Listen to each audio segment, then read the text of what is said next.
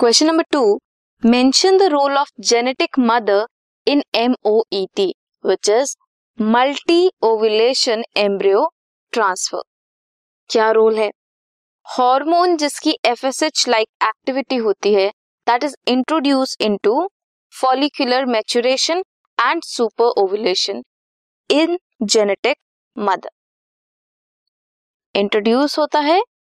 to induce ताकि वो induce कर सके follicular maturation and super ovulation को, जिसकी वजह से फॉलिकल्स जल्दी मैच्योर करेंगे एंड ज़्यादा ओव्यूल्स बनेंगे जेनेटिक मदर में, जिसकी वजह से जेनेटिक मदर प्रोड्यूस करती है six to eight egg instead of one